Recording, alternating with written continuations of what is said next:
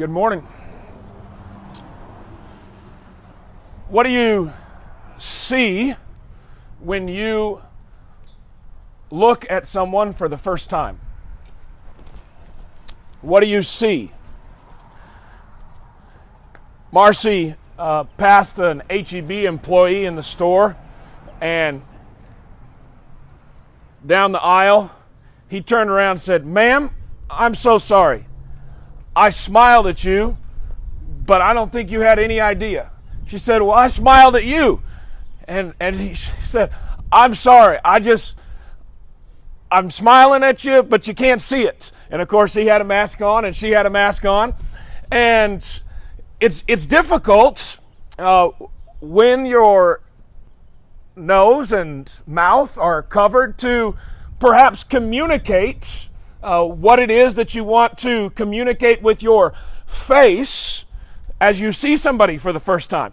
And in a unique way, some of us are coming to terms with this, and we've never realized it. Uh, I had a discussion with Andrew this week about what his face was communicating to me, although he said it was not. Uh, have you ever communicated something with your face unintentionally and somebody let you know what in fact you had communicated with your face? It's challenging sometimes. And we make judgments all the time based off of what we see where? On the outside. I'd like to share a short story from the Gospels that encourages us to see people for who they are on the inside, even though we might realize that what we often do is see people for who they are on the outside. This is a unique story to Mark, and it's found in Mark chapter 8. It's often overlooked. I had forgotten about it until Mike quoted it in his sermon last week and referenced a sermon that I gave 14 years ago that I haven't given since. And so I went back to the passage, completely scrapped my original sermon, and looked at it afresh based off of some things that I need to hear. So, Mike, thank you for bringing it to my attention. And this short interaction in Mark chapter 8 begins in verse 22. Mark 8 and verse 22. They came to Bethsaida, and some people brought a blind man and begged Jesus to touch him. Now, that might sound like any old blind man's story in the Gospels. But if you really think about it, there aren't just an overabundance of stories that really delve into the actual healing of the people that Jesus interacted with who were blind and then were able to see. There are a couple stories, but there are other times when it just mentioned and he healed the blind. But here Mark takes the opportunity to focus in on one story that the other gospel writers don't focus in on.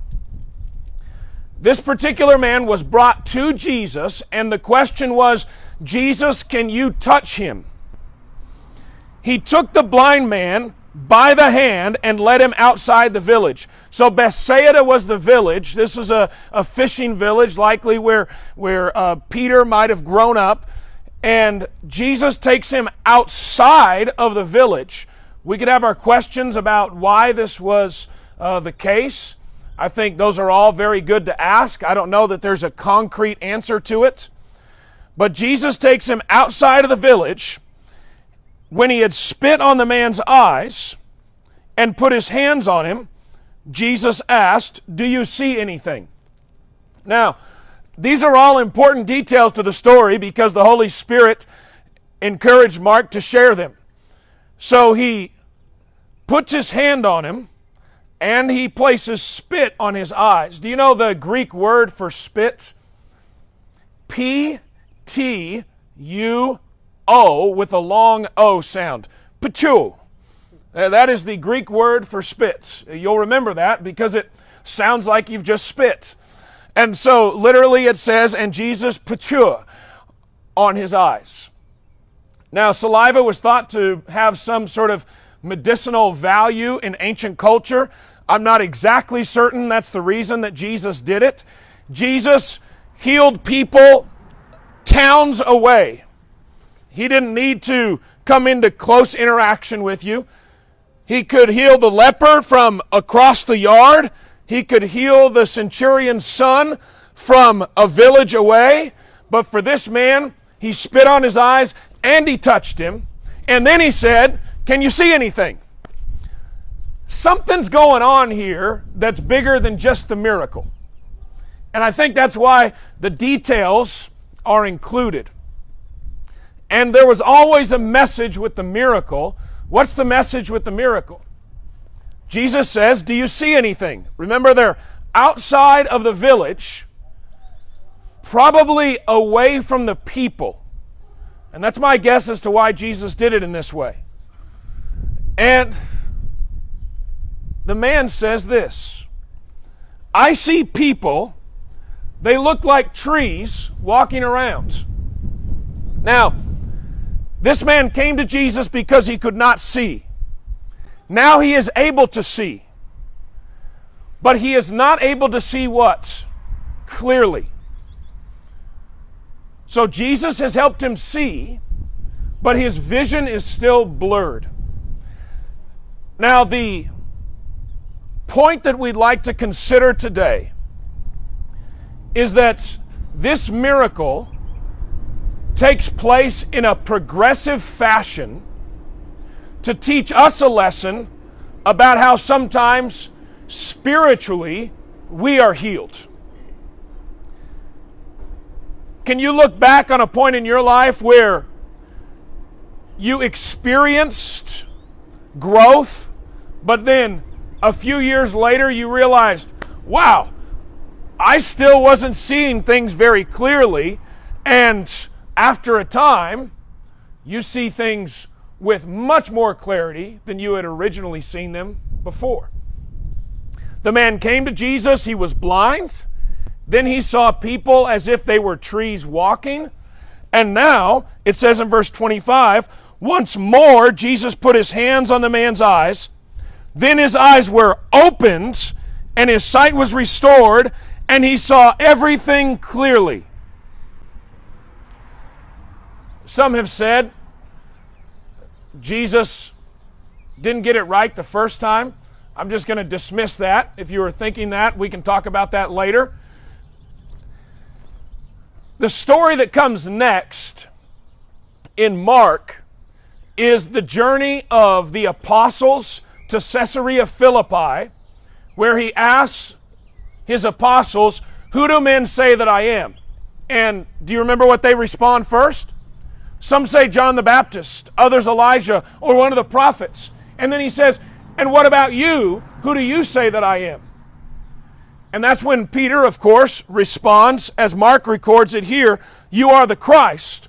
Or as it's recorded in Matthew chapter 16, You are the Christ, the Son of the living God.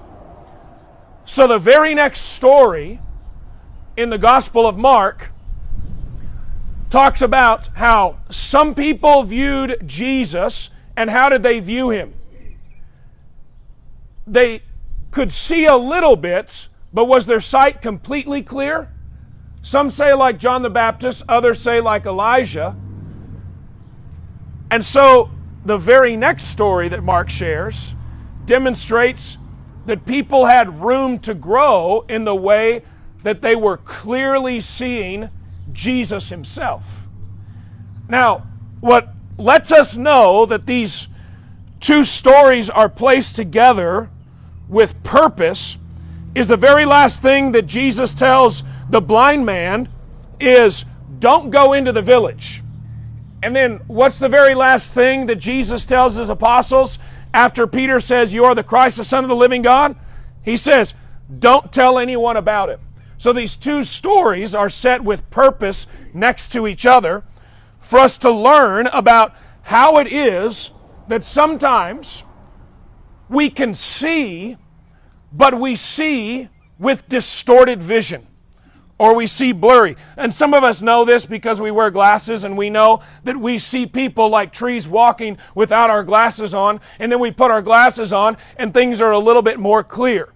Or some of us have problems hearing and we hear things, but we're not really listening. And so our hearing needs to be fully restored, and so we place a device, and then we can listen and accurately tell what people have actually said. Growth, progressive healing, admitting that although we were once blind, it is able we are able to sometimes see but see in a distorted way. What's the practical message for us? Sometimes we see people like trees walking. We see them as figures. We see them for what they are, maybe just on the outside, but we don't take the time to reflect and to really examine who they are on the inside. I wonder how it would be if we stopped and asked Jesus, help me to see the soul and help me to stop seeing people just as trees walking by. I think if we're all honest with ourselves, we can find some area, some time in our life where we held some view about someone that we realized later was inaccurate. I assumed this about you, but later I got to know you or I got to know your story, and now I can see with clarity. Has that happened to each one of us? Lord, help me to see the soul and not to see people merely as trees walking. How do we do this? Two practical things to reflect on this morning. First, practice self examination. Practice honest self examination. One of the things that distinguishes you from your dog is that you walk on two legs and that you can think about what you're thinking about. You can think about what you're thinking about. Your dog does not think about what it's thinking about. It just sees the treat and says, I will do whatever you tell me to do to get that treat. But it cannot analyze its thoughts. We can step back from a situation and think about how we're thinking. And that is one of the special ways that we can say we are created in the image of the invisible God. When we commune together, what are we told to do? Mindlessly participate. Just checking if you're awake. What are we told to do? To examine ourselves, to think about how we're thinking to reflect on maybe decisions that we've made this week or the way that we've viewed certain people or the way that maybe we reacted to someone because we really weren't even thinking. So I guess the first step is to stop and think and then to think about how we're thinking. And if we'll simply ask ourselves that question, what we're doing is giving an opportunity for Jesus to help us see more clearly then we can ask ourselves the person that I'm interacting with that I might have seen as just a tree walking, where are they coming from? What are they thinking?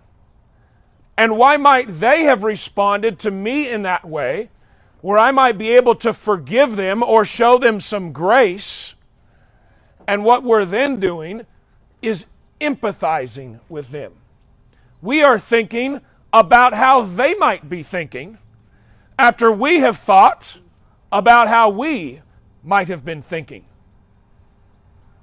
Don't grade my English on that sentence, but you know what we're saying, right? Self examination and empathy. The blind man came to Jesus and said, Heal me. He allowed him to see, but his vision was blurred. Then he allowed him to see more clearly. I know that I'm caught with the blurred vision, especially as I reflect on maybe how I'm interacting with people right now when I can't see their face. maybe when I'm interacting with people in my community that are very angry about sometimes legitimate things and sometimes illegitimate things. What am I thinking about my thinking? And what might they be thinking that I can think about that will help me empathize with where they're coming from? Jesus, help me see, but more than just people walking as trees, help me see their soul. When Jesus came to a small village there was a man who was short who got up into the tree so that he could see Jesus. The reason that he got up into the tree was the crowd was not interested in allowing him to see Jesus. He was a lowly tax collector. He'd been overlooked, literally, I guess, but also figuratively, because people weren't seeing him for who he was on the inside. But he's the person that Jesus selected. And Luke records after that interaction with Zacchaeus, after he asked him to come down out of the tree, he said, He's going to his house today, for the Son of Man came to seek and to save that which is lost. That was the purpose for which Jesus arrived, and that's our purpose as we follow Jesus. Our purpose is to seek and to save that which is lost. And to be able to do that, we want to see people as Jesus sees them. That's our message this morning. Jesus sees your soul. He knows what is most valuable about you is who you are on the inside. He desires to change that. And by changing what is on the inside, from taking what was once lost to be made found, by taking one who was blind who can now see. He will change you the outside too. That is, He will change your behavior. It can be an overflow from the transformation that begins within. When you're baptized into Jesus Christ, into His death, burial, and resurrection, you rise out of the grave to walk anew. You now have new life, new perspective, and the ability to see clearly. That's the healing that Jesus can bring.